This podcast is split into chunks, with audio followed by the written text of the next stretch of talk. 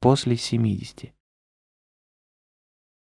Если мы прожили полноценную жизнь и использовали многие шансы, которые давала нам судьба, то после 70 лет наша жизнь только начинается, причем далеко-далеко за пределами обыденного.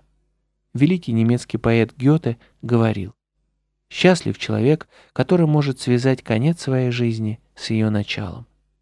К этому можно только добавить слова американского психотерапевта Витакера – Бернард Шоу сказал, что юность – такое прекрасное время жизни, что стыдно тратить его в юности.